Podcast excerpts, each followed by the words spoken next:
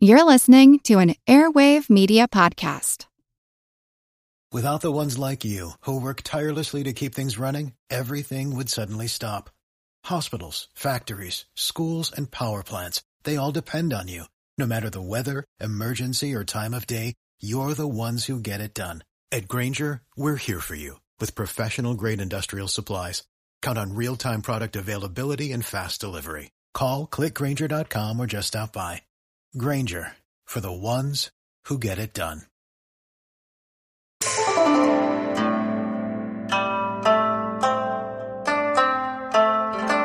Hello, and welcome to The History of China. Episode two hundred fifty, Nurhachi, Part two. Welcome, newcomers! The tradition of Festivus begins with the airing of grievances. I had a lot of problems with you people, and now you're gonna hear about it. You, Kruger, my son tells me your company stinks! Oh, God. Quiet! You'll get yours in a minute. Kruger, you couldn't smooth a silk sheet if you had a hot date with a babe... Um, uh, I lost my train of thought. From Seinfeld, Festivus. Last time, we looked at the rough and tumble early life of Nurhaci of the Jurchen, and the beginnings of his rise to power and glory in the grand vision of reuniting his people and turning it into a force that could contend with the overwhelming might of the great Ming dynasty itself. We finished up right about the year of sixteen nineteen, as he'd begun making motions towards assuming the mandate of heaven through seeking out, and or inventing, auspicious heavenly signs and signals of his own impending rise. And so, today, we pick up from there, as Nurhaci, now styling himself as the heavenly mandated Khan of Jin, turns his attentions and armies southward toward the Ming-controlled region of Liaodong. Before starting in on that, though, it behooves me to note that this is episode number two hundred fifty of the History of China podcast.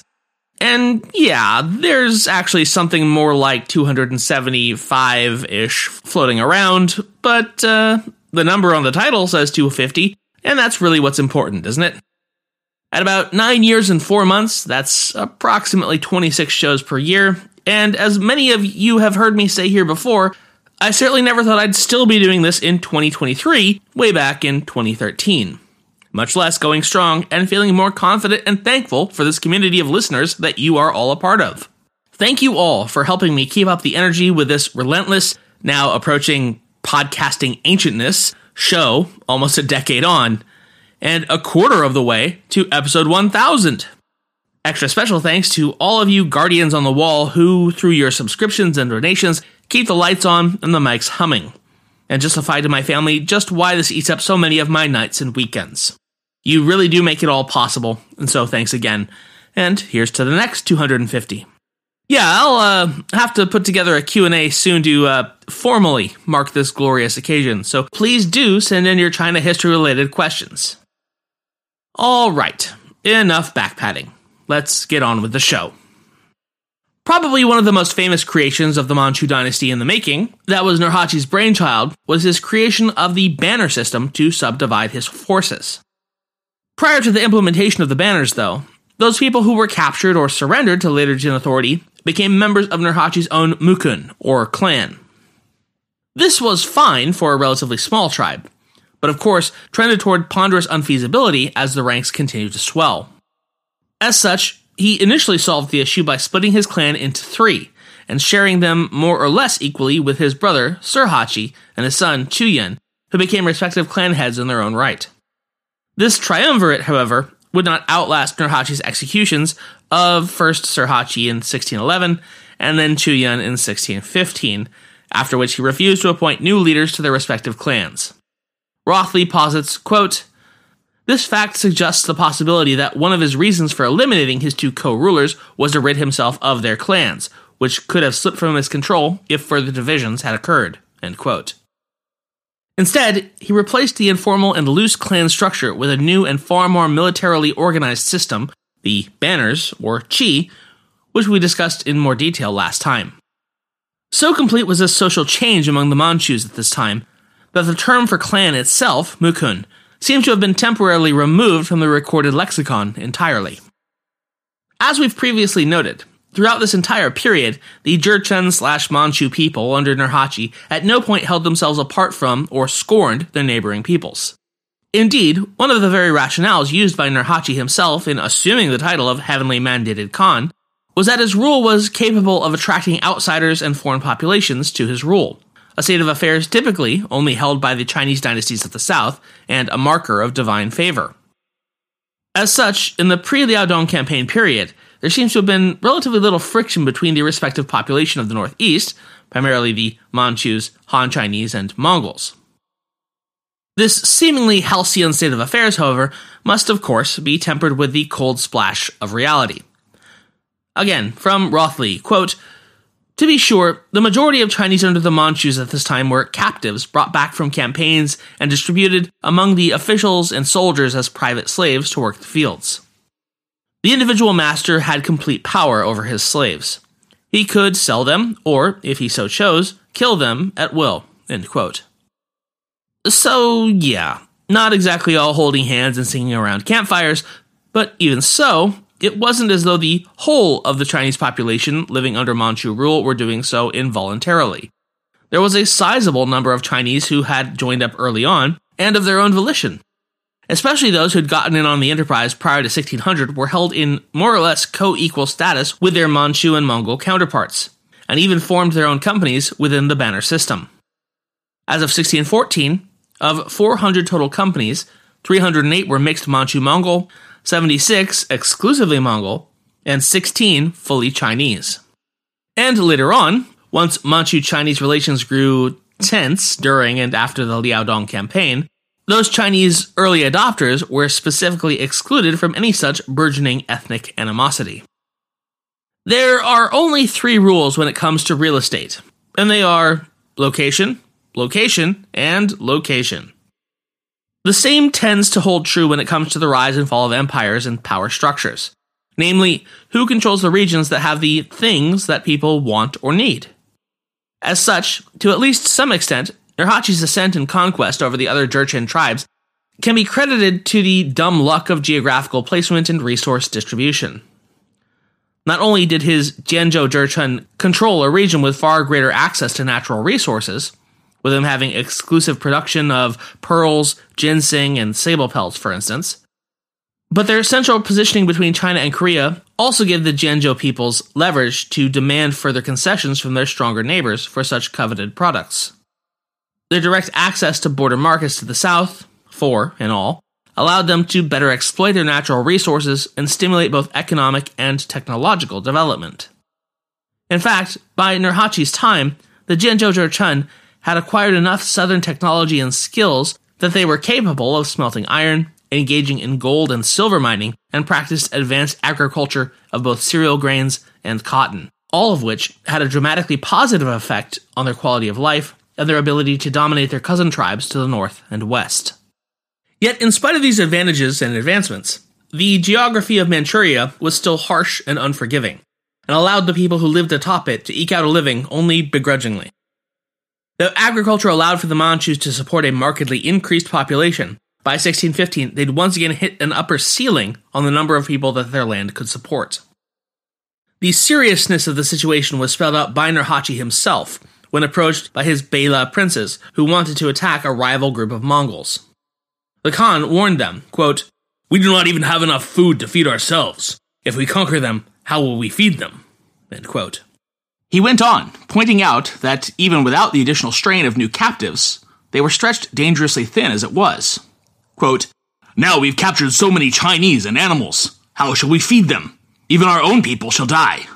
Now, during this breathing spell, let us first take care of our people, and secure all places, erect gates, till the fields, and fill the granaries."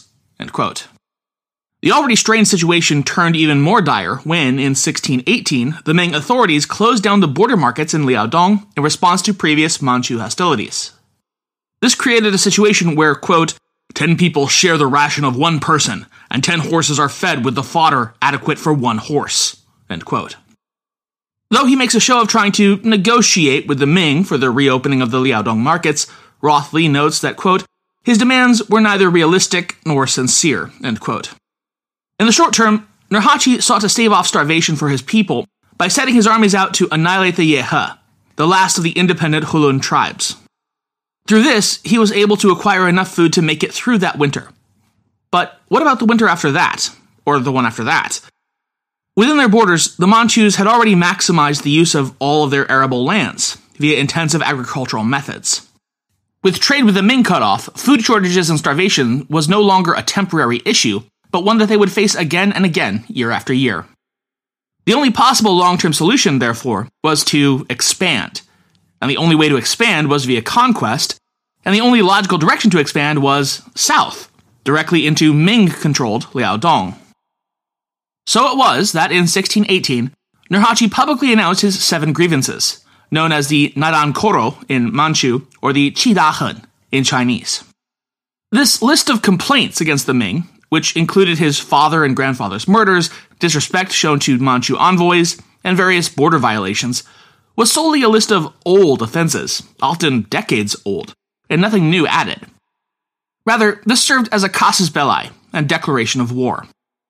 He followed this up with a surprise assault on the major market city of Fushun, in which he dispatched some three thousand merchants to the city gates, with his men hiding amongst them, and then, once the Chinese traders within emerged to conduct business with their eager customers, those Manchu warriors forced their way inside the city itself and seized control, quickly obtaining the surrender of the city's commander. In the days and weeks to follow, Fushun would face total destruction at the hands of its Manchu conquerors, with all of its valuable prisoners and loot packed up and carted off back to Nurhaci's home base at Hetu'ala. Soon thereafter, Nurhaci's force first besieged and then captured the Qinghe Pass, which served as one of the few points of ingress and egress between Manchuria and Liaodong. Once again, having secured the town and gathered up its useful supplies, the Manchu force proceeded to set it to the torch. The Ming response, if not exactly immediate, was certainly as swift as one could reasonably expect in the seventeenth century. The following year, the Chinese army mounted a punitive expedition of approximately one hundred thousand men, incorporating Koreans and Yehe auxiliaries, as well as its central Han force. Before approaching Nurhaci's encampment, the Ming commander ordered his force to divide into four groups and approach the Manchus from different directions, clearly hoping to encircle them and cut off any escape attempt. The outcome of this gambit, however, could scarcely have been worse. The strategy of dividing the forces turned out to be disastrous, because it allowed the Manchus to attack each separate force individually. After scoring successive victories, the most famous one near the town of Sarhu, the Manchus exploited their advantage and went on to seize the Kaiyuan and Tieling garrisons. They then conquered the Yehe, who were by that point totally without protection. After these victories, Nurhaci and his army did not return to Hattu'ala. There was no room there for the thousands of prisoners and surrendered people, and he was ready for more conquest. In sixteen twenty-one, the Manchus took the major towns of Liaodong, including Shenyang, Liaoyang, Haizhou, Kaizhou, and Fuzhou. This left all of Liaodong, except for the very tip of its peninsula, in Manchu hands. Moreover, the two Ming commanders in charge of the Liaodong defense, Xiong Tingbi and Wang Huazhen, disagreed on strategy and failed to cooperate. Aware of this discord in the Ming command, the Manchus crossed the Liao River into Liaoxi in early sixteen twenty-two, took Guangning, and routed the Ming army there. However, due to mounting difficulties at home, the Manchus were at this point unable to hold Liaoxi. In sixteen twenty-three, Nurhaci relocated the inhabitants of Guangning to Liaodong, and, that's right, once again ordered the city destroyed. By sixteen twenty-three, Ming presence in Liaoxi was reduced to the Shanhai Pass, Ningyuan, which is modern Xinjiang, and Jinzhou. Though the Ming military managed to strengthen Ningyuan and Jinzhou forces, their command structure remained unstable, a situation that the Manchus could have taken advantage of had their own internal conditions not been so shaky. The Chinese population in southern Liaodong was in rebellion. The relationship between Manchus and Chinese were tense, famine widespread, and banditry endemic. On the borders, Korea supported a Ming resistance force under Mao Wanlong on Pidao, a small island near the mouth of the Yalu River, and the Mongols raided Manchu territory in the east. All of that detail to say that Nurhaci was in no position to undertake any major offensive at this time. He was busy shoring up his own regional defenses. Anxious to avoid a two-front war, Nurhaci exerted pressure on Korea to enter into an alliance with the Manchus. But Korea remained fearful of its Jurchen neighbors, and with reason. Throughout the Ming period, Korea had repeatedly tried to wipe out centers of Jurchen power along its borders, and when Nurhachi offered to help the Ming repel the Japanese invaders from Korea in fifteen ninety-two, the Korean court had actually asked the Ming to not accept their offer. Thus, viewing Nurhachi's rise with alarm, the Korean government rejected his requests for an alliance, fearing that it was some kind of a trick. It's diplomatically pointed out that its vassal relationship with China did not allow it to deal privately with Nurhaci or his Jurchens. After the Battle of Sarhu, in which Korea fought on the Ming side, Nurhaci intensified his pressure on Korea to abandon its relationship with the Ming. Though Korea did not respond, Nurhaci was successful in that Korea refrained from sending further support to the Ming in its defense of the Liaodong cities. By sixteen twenty-six, the worst of the internal crises appeared to be over. Though the Manchus were still economically weak, the departure of yet another Ming general, Sun Chunzong, from Liaodong in sixteen twenty-six, seemed like an opportunity that was just too good to pass up. Nurhaci headed once more into Liaoxi and besieged the city of Ningyuan. But, facing the Ming forces' newly acquired Portuguese cannons, or Hongyi Da Pao, the Manchus suffered tremendous losses, and Nurhaci was forced to withdraw in defeat and ignominy. Prior to the use of the Portuguese cannons, the Manchu tradition of combining infantry with cavalry tactics was superior to that of the Chinese as long as battles were fought in the open field. But the Chinese troops of Ningyuan, commanded by Yuan Chonghuan, made effective use of their cannons, and Yuan did not expose his troops to an open battle. Hey guys, it is Ryan. I'm not sure if you know this about me, but I'm a bit of a fun fanatic when I can. I like to work, but I like fun too. It's a thing. And now the truth is out there. I can tell you about my favorite place to have fun. Chumba Casino. They have hundreds of social casino style games to choose from with new games released each week. You can play for free anytime, anywhere. And each day brings a new chance to collect daily bonuses. So join me in the fun. Sign up now at chumba casino dot com. No purchase necessary. V G W Group. Void where prohibited by law. See terms and conditions. eighteen plus. Nurhaci's defeat at Ningyuan had major ramifications. Whereas the Manchus lost some of their confidence to attack Ming fortifications, the Ming gained a boost in morale. Mao Wanlong, emboldened by the Manchu defeat and stronger Korean support, then penetrated deeply into Manchu territory. The five Khalkhas leaned firmly towards the Ming, and Ligdan Khan of the Chahars pursued his goal of unifying the Mongols ever more vigorously. Under the Banish system, the eight Banner Beila princes held strong positions. They participated with the Khan in all major decision-making and held full charge over their individual banners' affairs, and through it gained economic independence. They gained separate offices and gave commands to the Chinese officials attached to their banners without going through the Khan himself. Before long, the four senior Beilas started positioning themselves for the eventual succession struggle. After the death of his first designated heir, Chuyun, Nurhaci had favored his younger son, Daisan, as a potential successor. But in sixteen twenty, he changed his mind when he learned of an inappropriate liaison between his wife and Daisan. Now, as we repeatedly went over during our Mongol episodes, special relationships between the ruler's wife and the designated heir was not unusual amongst steppe peoples. But it was always a very delicate situation, to put it mildly. And in this case, Daisan's opponents used the incident to tarnish his image and that of Nurhaci's wife and her son, Mongoltai. It's possible that Hong Taiji was behind this maneuver as he sought to improve his own chances to become the leader after Nurhaci's death. Cases of improper association between Grand Ministers and Beilas also bore evidence that the struggle over succession was in full swing. Giving up on designating another heir at this time, Nurhaci started a system of rotating shifts for Beila supervising administrative affairs. In sixteen twenty-two, he suggested collective leadership after his death. Amin did not participate in the succession struggle, probably realizing that as Šurhaci's son, he stood little chance of actually succeeding his grandfather. Instead, he asserted his traditional rights of tribal autonomy and, on his own authority, moved his people away from the area assigned to his banner. His action reflected his opposition to the new policy of conquest and foreshadowed his later attempt to seek independence. But Amin was not the only Beila to question this policy. Nurhaci's decision to move his capital progressively further into the heart of Liaodong was made over the opposition of the Beilas, who favored raids for treasure over permanent conquest.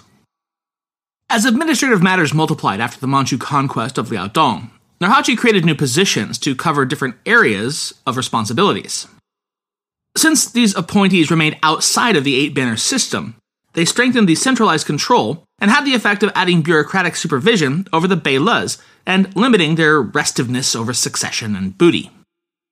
Nurhachi appointed one executive censor, two judges, one Mongol and one Chinese, and four ambans per banner.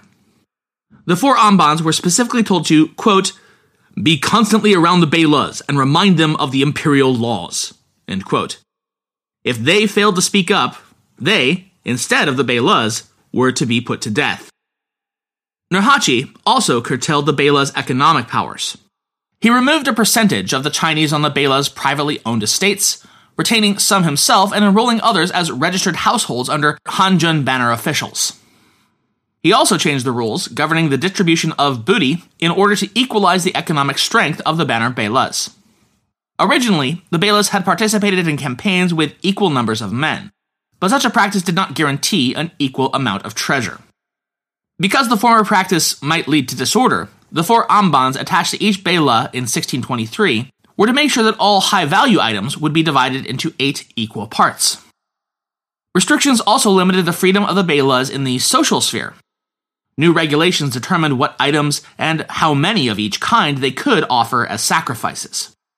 The regulations distinguished between the Khan and the Beilas, but only minimally between the Beilas and the various official ranks. The policy change from raid to conquest also impacted the Manchu rank and file. After becoming members of the new banner system, Manchus continued to participate in battle and gain access to material rewards and slaves. However, as the bottom layer in a banner system that included many ranks, they'd lost some of the freedom that they had had as members earlier. After they moved into Liaodong, Nurhaci required strict discipline and restrained their looting activities. One out of two or three Manchus continued to do military duty and go on campaigns. Those who remained behind had to guard borders, towns, and the Beila's homes. They had to pasture horses, participate with the Chinese in construction projects, and engage in farming. There were even Manchu slaves. Traditionally, Jurchens did not enslave each other, but by the time the Manchus occupied Liaodong, most Beilas and high officials had at least some Jurchen slaves. Nurhaci's greatest challenge after the conquest of Liaodong was to establish an appropriate relationship between his Manchu and Chinese subjects. Prior to the conquest of Liaodong, Nurhaci appealed to the Chinese by letting it be known that he intended to redistribute land and appoint incorruptible officials.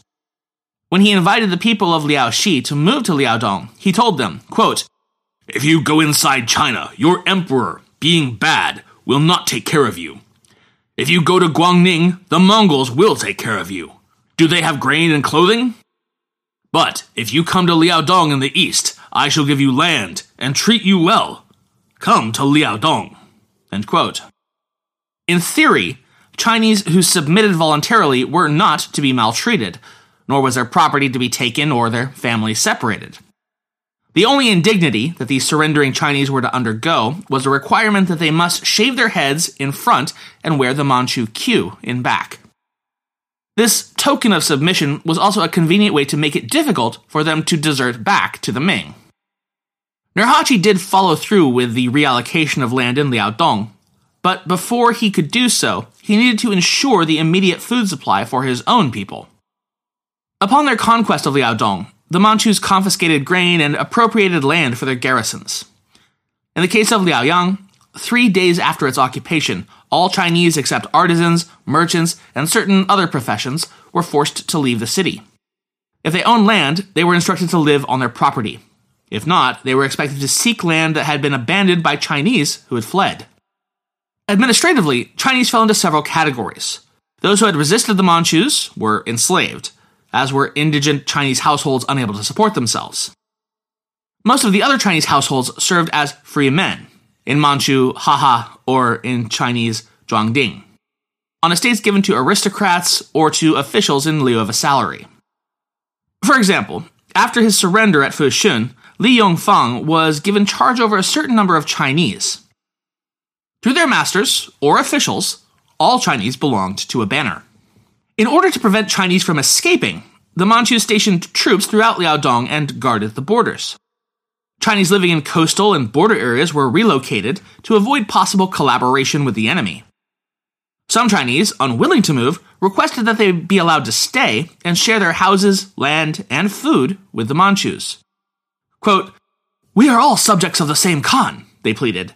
"Let us live together and eat together. Why should we move?" End quote. Anticipating that this proposal would minimize economic disruption, Nurhaci agreed. Less than a month later, co-occupant living began in several areas. This Manchu Chinese co-occupant living experiment didn't last. The Manchus, in spite of various edicts condemning Manchu chauvinistic behavior, were prone to regard their co-occupant Chinese households as servants instead of working together on an equal basis. They freely used the oxen of their Chinese families, had the Chinese transport grain and grass on their carts for them, sent them on errands as they pleased, or had their women do the household chores for them. Instances of Manchus oppressing and robbing Chinese abounded. Only a month after its initiation, co-occupant households were ordered to divide their land and work it separately, each household using its own labor, oxen, and land. After the harvest was in, an account of all male adults taken, a redistribution of land took place, in theory allotting each male about five samari.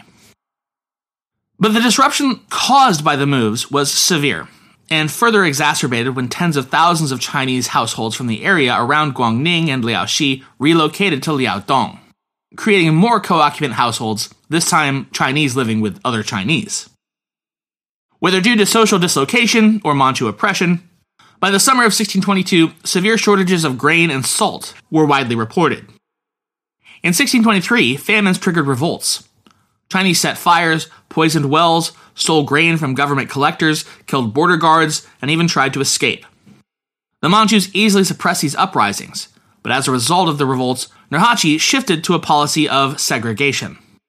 He discontinued co-occupancy in the countryside and segregated Manchus from Chinese in towns by moving them to separate quarters. Manchus were required to carry weapons, and Chinese forbidden to do so. In sixteen twenty-three, revolts were a turning point in the Manchu-Chinese relationship.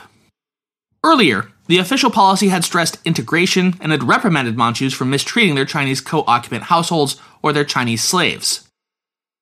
Nurhaci now adopted a policy not just of segregation, but of explicit unequal treatment.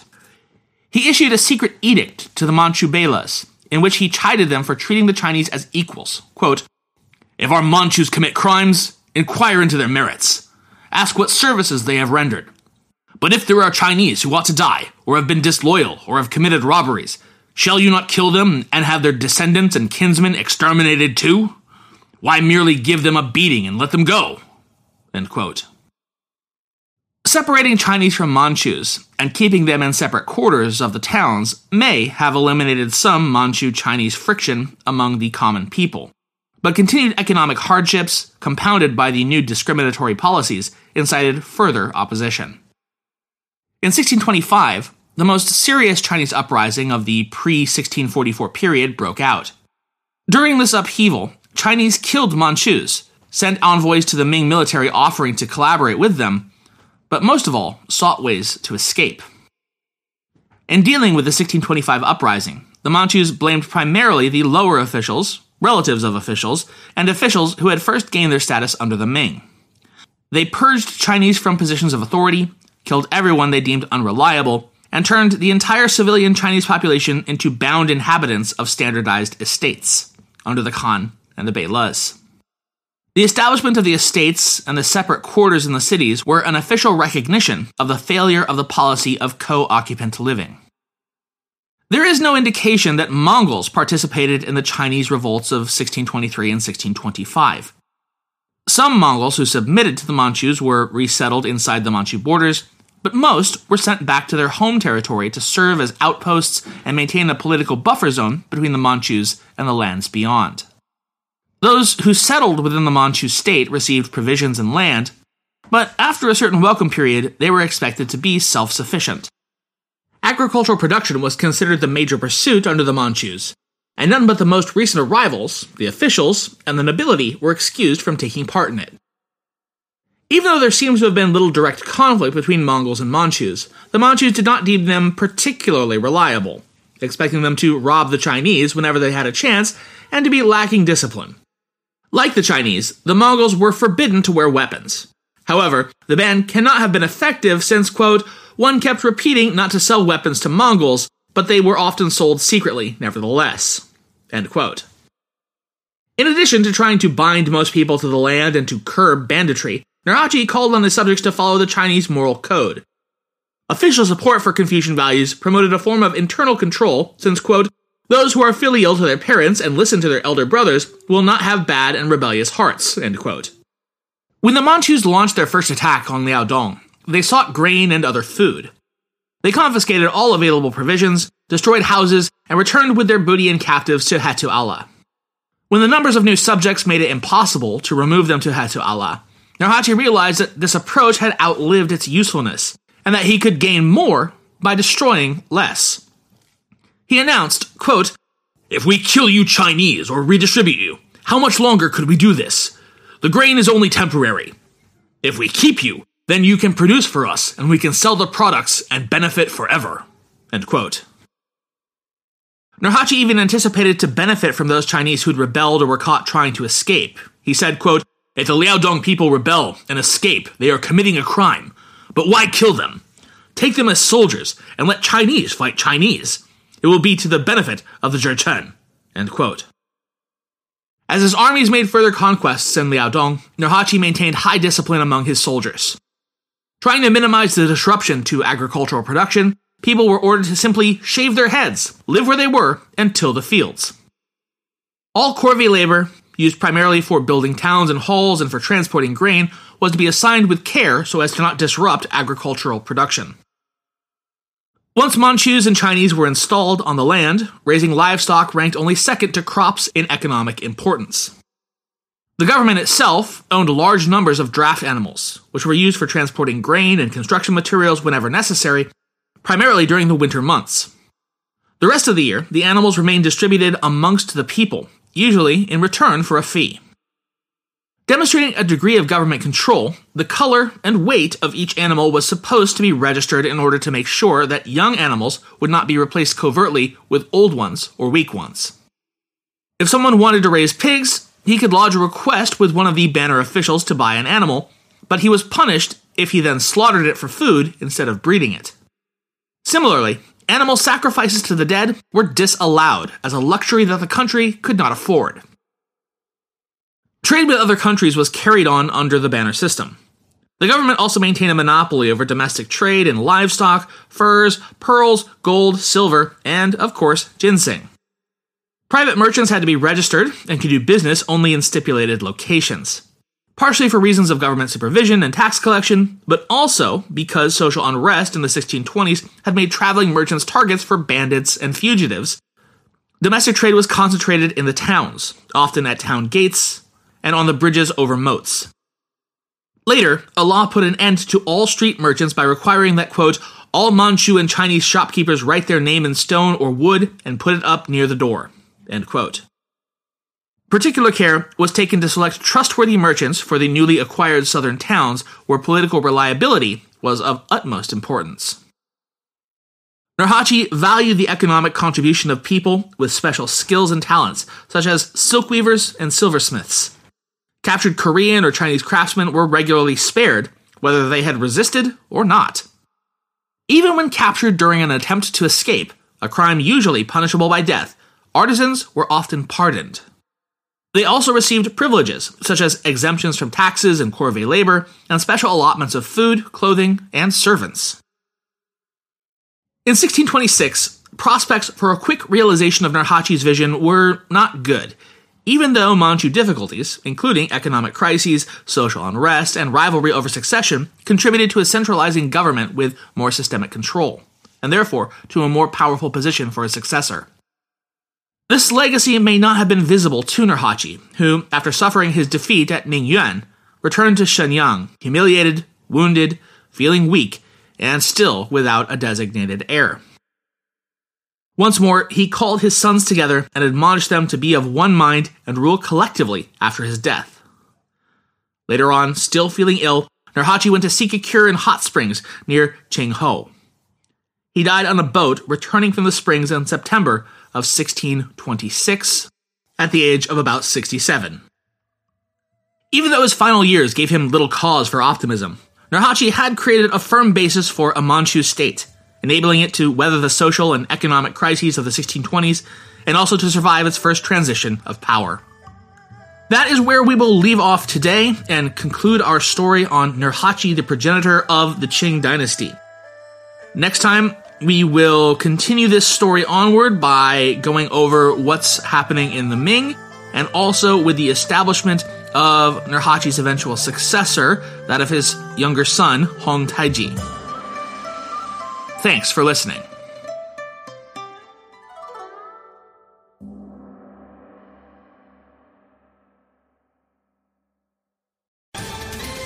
Ohio, ready for some quick mental health facts? Let's go. Nearly two million Ohioans live with a mental health condition. In the U S, more than fifty percent of people will be diagnosed with a mental illness in their lifetime. Depression is a leading cause of disability worldwide. So why are some of us still stigmatizing people living with a mental health condition when we know all of this? Let's listen to the facts and beat the stigma. Ohio, challenge what you know about mental health at beat the stigma dot org.